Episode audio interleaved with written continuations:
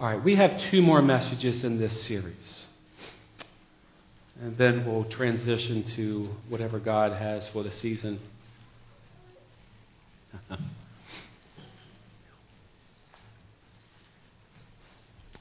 Lessons from the Red Sea. I really feel like I'm loud right now. Am I really loud? Not too bad? Okay. All right. Maybe it's up here, the monitors, guys. You can. There you go. That's a little better. Okay. uh, we are people of tradition, are we not? Um, we just got done with Thanksgiving. We like our routines. We like our various habits, uh, traditions that we have. Um, that's just how we are as people. Let me get a little bit of a response from you all here. Um, with me, there are just certain things that I have to have on the Thanksgiving table, all right? Which is kind of presumptuous of me because I don't do any of the cooking. Um, but, uh, you know, many of you would probably say the same thing. And I asked my family this question over the last couple of days, and let me just get a, get a response. If, if uh, okay, a couple of days ago we celebrated Thanksgiving, if there was just one food item that you had to have on your Thanksgiving Day table, what would it be? You don't have to answer that. But what would the one food item be that you just absolutely had to have? How many of you would say, I just have to have the turkey? Let me see your hands. Turkey. I don't think I get too many people. How many of you like dark meat or white? Dark meat? White meat. Really interesting. How many of you uh, would say, I just have to have the mashed potatoes and the gravy and the noodles? Uh huh. Okay. How many of you would say um, maybe the broccoli casserole? I guess not. what else? There's green bean casserole. Anybody else green bean casserole? One. I got one. You really? Okay. Um, what else is there? There's um, dressing, stuffing. Yeah. Okay. You Like the dressing. All right. Um, rolls. How many have to have the rolls? I got to have the rolls. Okay. Am I missing anything? What is Sweet potato casserole. All right, I like the sweet potato path. And that's all there is for th- for for th- pumpkin pie. How many of you are pumpkin pie people? Got it. All right. Now that I have your attention, are you serious? Cranberries? Who eats cranberries today anymore? Really? All right. Beets? Anybody have beets? I will pray for you, Gary Burrow. That is horrible. Beets. You love beets. That explains a lot. No, I'm just kidding. Just kidding. Anybody hungry now? You still have leftovers in your fridge. We are people of habit, routine. I told Stephanie, I said, I don't care what we make, I just want you to make the gravy. I need gravy. I want gravy over everything. Um, we like to have things our way. We like having Thanksgiving our way and having life our way. But here's a thought that I have for you. Or should I say a question? What if God only answered prayers our way? What if He answered prayers only the way we wanted them? What if He only used our recipe, so to speak? Go to Exodus chapter 14. You should know the passage by now. Exodus chapter 14.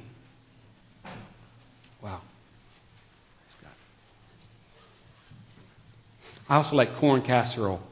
My wife makes a mean corn casserole. It's just kind of sweet. And just, mm, mm, mm. Exodus chapter 14.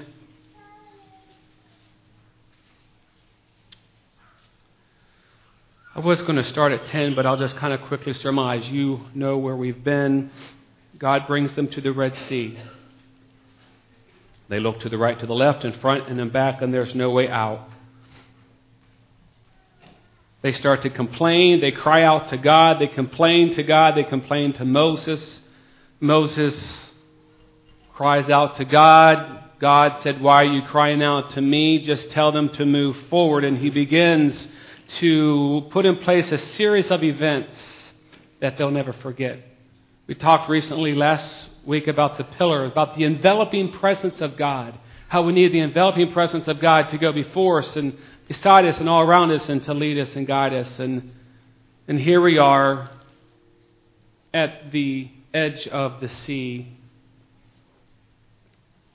Let's pick up with verse, uh, let's go 19. And the angel of God who went before the camp of Israel moved and went behind them, and the pillar of cloud went from before them and stood behind them.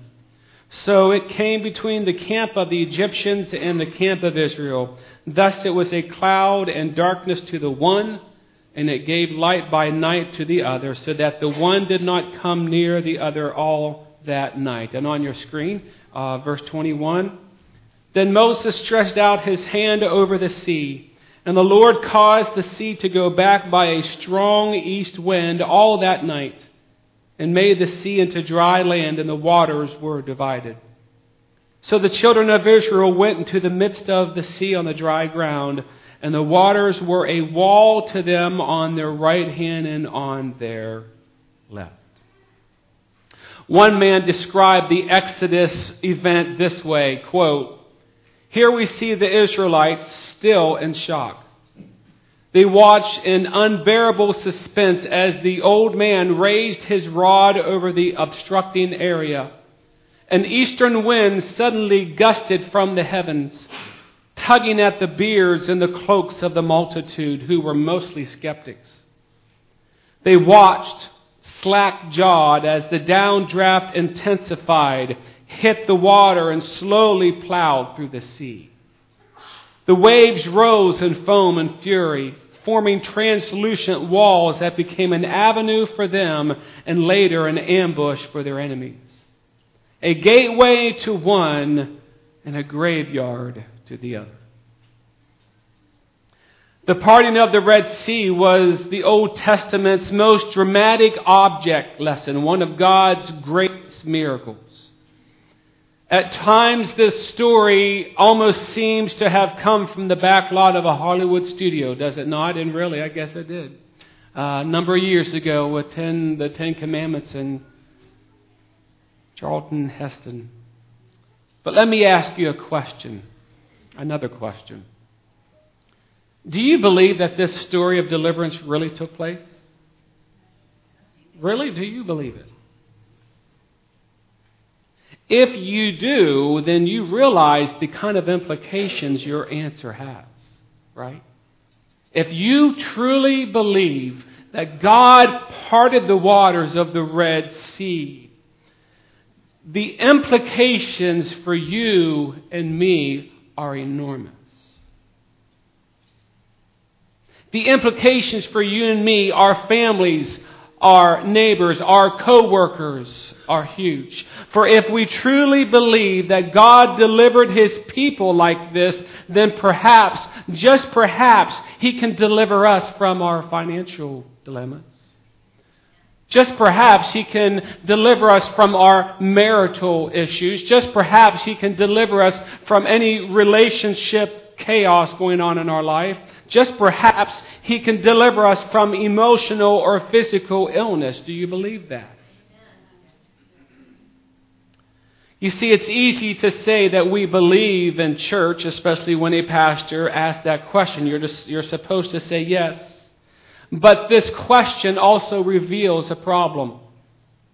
If we're honest with ourselves, we would have to say that it's hard to completely trust God or give Him the freedom to work because we're afraid that He might not do what we want Him to do.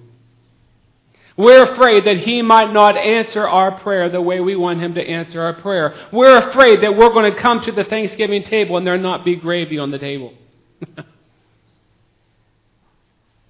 this truth gives way to our eighth lesson. Hard to believe we've had eight lessons so far. You see, you and I must give God the leeway. We must trust God, this is number eight, to deliver in His own unique way. We have to trust God to deliver in His own unique way. That's why I asked you, what if God only answered prayers the way we wanted Him to answer prayers? Think about this. If we had it our way, or if Moses would have had it his way, he never would have gone back to Egypt. He just would have stayed there with his family in his cushy job that he was working with his father in law. He probably would have been next in line to take over the family business. If the Israelites had it their way, do you realize that the second book of our Bible would never have been written? Because they would have stayed in Egypt. And really, they'd probably still be there to this day. The widow would never have run out of oil and flour, and her son would have never died. If the newly married couple had it their way, the wedding planner would have done their job right and planned ahead and made sure that there was enough wine. We would have quit fishing after our first cast brought in nothing. Lazarus would have never even gotten sick to begin with, if you think about it, church. And all the biblical miracles, mankind would have done things differently. But we'd have no burning bush, no staff that would turn into a snake, no, in our story of Moses and this whole Exodus, no clean hand that would become leprous and then become clean again. There'd be no ten plagues. There'd be no parting of the Red Sea. There'd be no manna from heaven. There'd be none of that. And this applies to the storms of our life. If God only worked within, within the sphere of our vision, we would never see the impossible become possible. There would be no reason for Isaiah 55 8 to be written, which says, For my thoughts are not your thoughts, nor are my ways your ways, says the Lord. Here's another question for you. Will God deliver you from every storm, every evil work, every peril and danger and tribulation, even death itself? Now, you may expect me to give some kind of caveat and say, well, you know, God doesn't always, you know, you have to be careful what you, you know. I say yes. God will deliver us from everything, but He will do it His way. You didn't like that part. I didn't like that part either. You see, there is not a one size fits all system that God has to use. But make no mistake about it, God always delivers. God always delivers. May not seem like it, right? But He always delivers. And many times He delivers in three unique ways. And I will cover these as quickly as I can. He delivers in three unique ways. The first, miraculous. He delivers in the miraculous. We know that Jesus Christ is the same yesterday, today, and forever. And I know that I could go around this room today and there would be many stories that you would tell that would be miraculous about how God has moved in your life. His powers have not declined. They have not been reduced from the day that Moses raised the staff. They have not been reduced one bit. I heard a story about George and Sarah Clark who ran this. Look at this old picture here. Who ran the Pacific Garden Mission years ago in Chicago back in the late 1880s. As the mission grew, so did the expenses. And one day, that family there that you see on the screen found themselves with no money and 24 hours away from losing their building because they couldn't pay the rent. They prayed all night. And they woke up in the morning they walked out of their house and they were in shock. Their yard was covered in white, total white. As they looked closer, they found that their yard was covered with rare mushrooms of the highest quality. They, they uh, cut all the mushrooms and they took them to all the local chefs who paid top dollar. And before they knew it, they had the money to pay their rent. That crazy, Steve? And those mushrooms never grew one more time after that. Never grew again.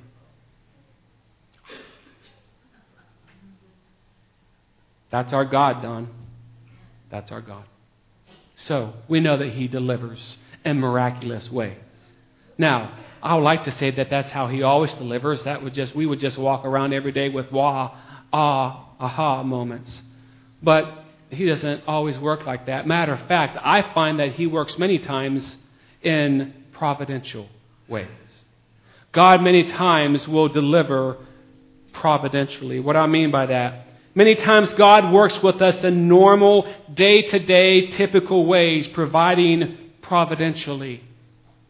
It's in this that we look for God's hand in accidents. Nolan, wherever he went. We look for God's hand in accidents, as Dave said, another three feet to the right or another feet, three feet to the left, and Nolan might not be with us. See, that's the providential hand of God. We look for God's hand in misfortunes or coincidences. We as believers do not believe that there are such things as coincidences, right? But much of our life will be looking in for those things and trusting in God's unseen hand. Things like you go to take a trip on an airplane and you find that your trip has been delayed or something's up with your ticket and you can't get on that plane, only to realize the next time that you're, when you're on that plane, you're sitting beside someone who needs Jesus Christ. Who needs to be told about Jesus Christ, who needs to know your story. God works providentially daily. I've read a story. I know I'm kind of dating myself a little bit here, but many of you will know the name Cliff Barrows. How many of you know Cliff Barrows? Let me see your hand. Cliff Barrows.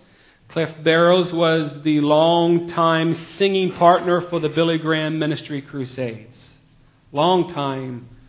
I think he just recently passed away. I think Cliff Barrows just passed away. Let me read this story about him.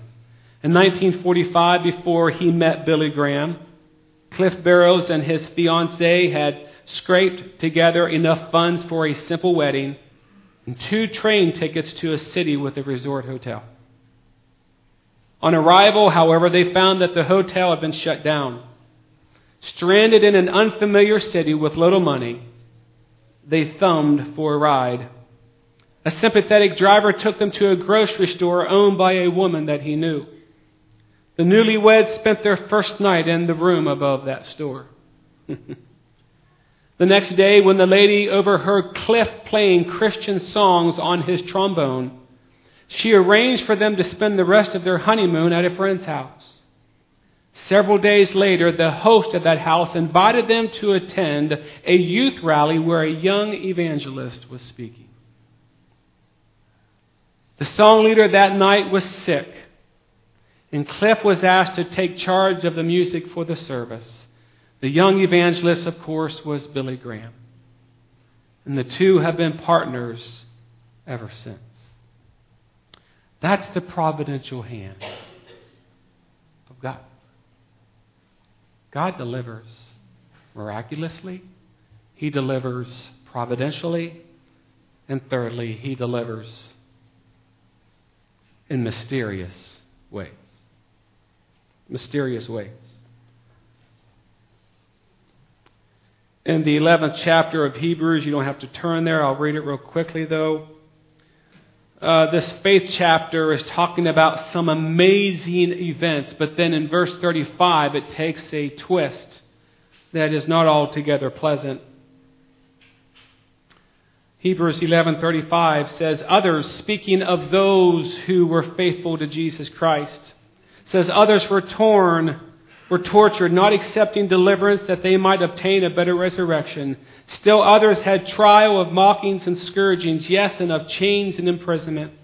They were stoned, they were sawn in two, they were tempted, they were slain with the sword, they wandered about in sheepskins and goatskins, being destitute, afflicted, and tormented, of whom the world was not worthy. They wandered in deserts and mountains, and dens and in caves of the earth. Whenever God does not deliver through the miraculous, whenever He does not deliver through providence, he will deliver, perhaps mysteriously. This is a part of the message that can be somewhat hard to preach and hear because it forces us to accept the fact that sometimes, sometimes God delivers in ways that we may not want Him to. Sometimes God delivers in ways we do not wish. However, we need to understand that God answers and delivers even in mysterious ways.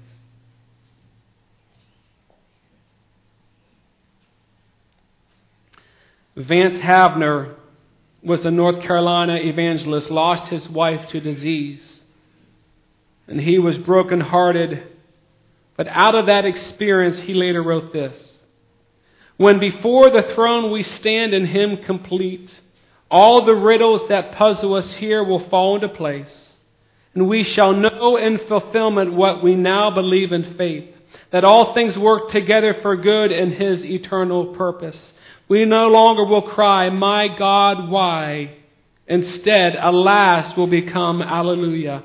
And all question marks will be straightened into exclamation points. For sorrow will change to singing, and pain will be lost in praise.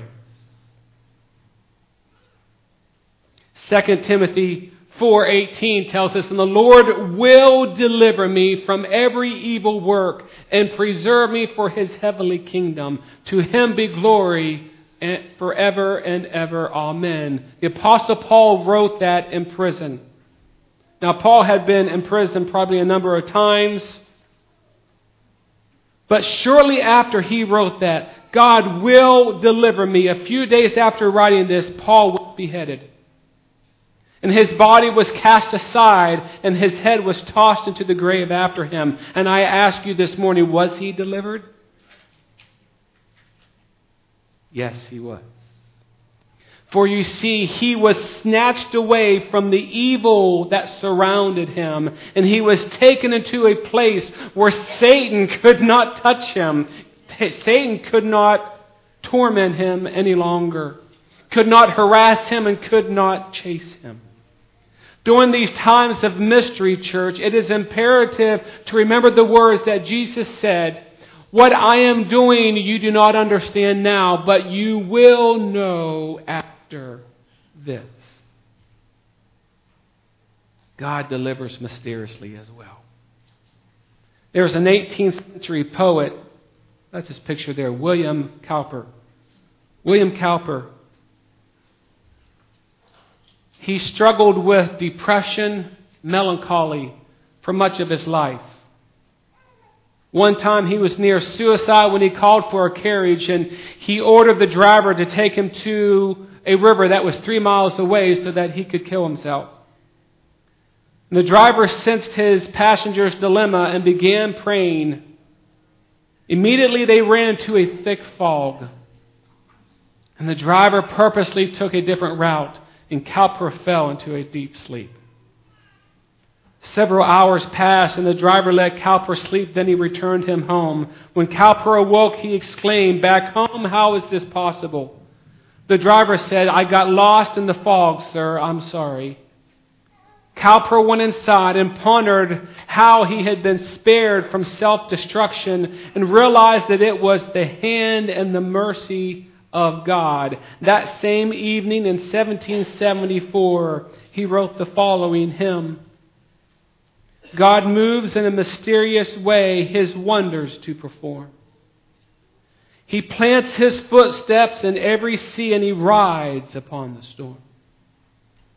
You fearful saints, fresh courage take. The clouds you so much dread are big with mercy and shall break in blessing on your head. Judge not the Lord by feeble sense, but trust him for his grace. Behind a frowning providence, he hides a smiling face. Blind unbelief is sure to err and scan his work in vain. God is his own interpreter, and he will make it plain. Yes. Listen, as precious as life is, as abundant as life is in Jesus Christ, church, we are still living in this life, we are still living within the realm of Satan's kingdom. Ever since Adam and Eve sinned, we have lived under that curse. The curse that is ushered into the world, that has ushered into the world tears and pain and stress and sickness and death. We know that to be the world that we live in, yet, yet God still allows us to experience life and life more abundant. I think about all of us have, have played the game tag growing up. Tag, you're it. I think whenever the kids uh, sometimes have gotten together, they uh, they play what's it underground church? Is that what it's called? To where they they they kind of they kind of have uh, they they have to run and hide, and they have people that try and get them. All of us have played that game. But one thing that typically takes place in the game of tag is there is a place called home base, right? If I can just get to home base, then no one can get me. No one can tag me. No one can touch me. I'm safe at home base. Folks, our eighth lesson tells us that God always delivers. Sometimes it's through the miraculous. Sometimes it's through the providential. But we must also acknowledge that sometimes He delivers us in mysterious ways. Sometimes they are painfully mysterious ways. Sometimes God delivers by sending us or our loved ones to home base. you ever think about that? Yeah. He sends us or our loved ones to home base in heaven where there is no more pain, no more tears, no more sorrow, no more death, and no more pain. Our human hearts may experience great pain, but our spiritual hearts can experience great joy knowing that there is a home base that God has been, been preparing for you and I. Jesus says, I go to prepare a place for you. I go to prepare a home base for you so that one day when you go there, when your loved ones go there, you're safe. No more pain, no more sorrow. There is coming a day no heartache will come. No more clouds in the sky. No more tears to dim the eye. All is peace forevermore on that happy golden shore. What a day. What a glorious day. That may be. No, that will be. Romans 8:18 For I consider that the sufferings of this present time are not worthy to be compared with the glory which shall be revealed in us. Does God still deliver his children out of their storms? Yes. Psalm 34:19 and then I close. Many are the afflictions of the righteous, but the Lord delivers him out of them all. This morning, let me encourage you by telling you that God will indeed deliver you through the miraculous, through the providential, or mysteriously.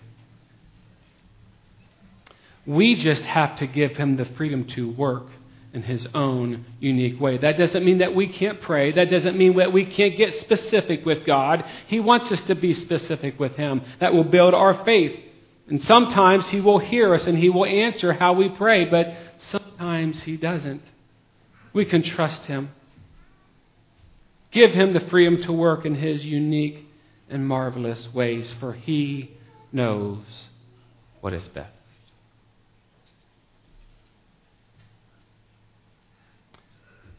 Next time we will close this series and we will hear one final time from Darlene Deibler Rose. Would you bow your heads? Dick, would you come up and Louise, if you come up and play for us? See, that's the caveat, isn't it? That's, that's the rub. That's, that's the problem as, as we believe that God will deliver us, but just as long as it's how we want. Yeah.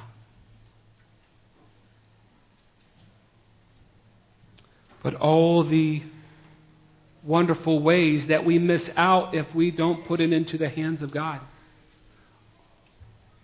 If Steve and Katrina would not have said yes to the Lord, they would never experience the life that they're about ready to experience. I believe there are great things in store for them because their hearts are being poured out as like a drink offering to the Lord. Their hearts are prepared to go into service, and God will honor that. There will be many great things that are in store for them. They'll never experience that, though, had they not said yes to the Lord. Church, maybe um, someone here just needs to give God the freedom to work. I know whom I have believed in, and I am persuaded that he is able to keep that which I've committed unto him against that day. That we're going to sing that song this morning.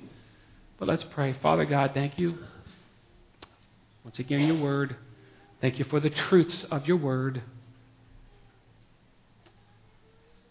Lord, this message is filled with some aha moments. It's filled with acknowledging how you move in wonderful, glorious, magnificent, powerful ways. But Lord, we also have to understand that sometimes you work in mysterious ways that we don't understand. But we know that we know we can trust you. We can believe in you. God, I pray that all of us in here this morning would give you the freedom to work. Trust you. Pray. Be specific in our requests and our needs, but then allow you to work and to trust you for the rest. We ask this in Jesus' name. Amen.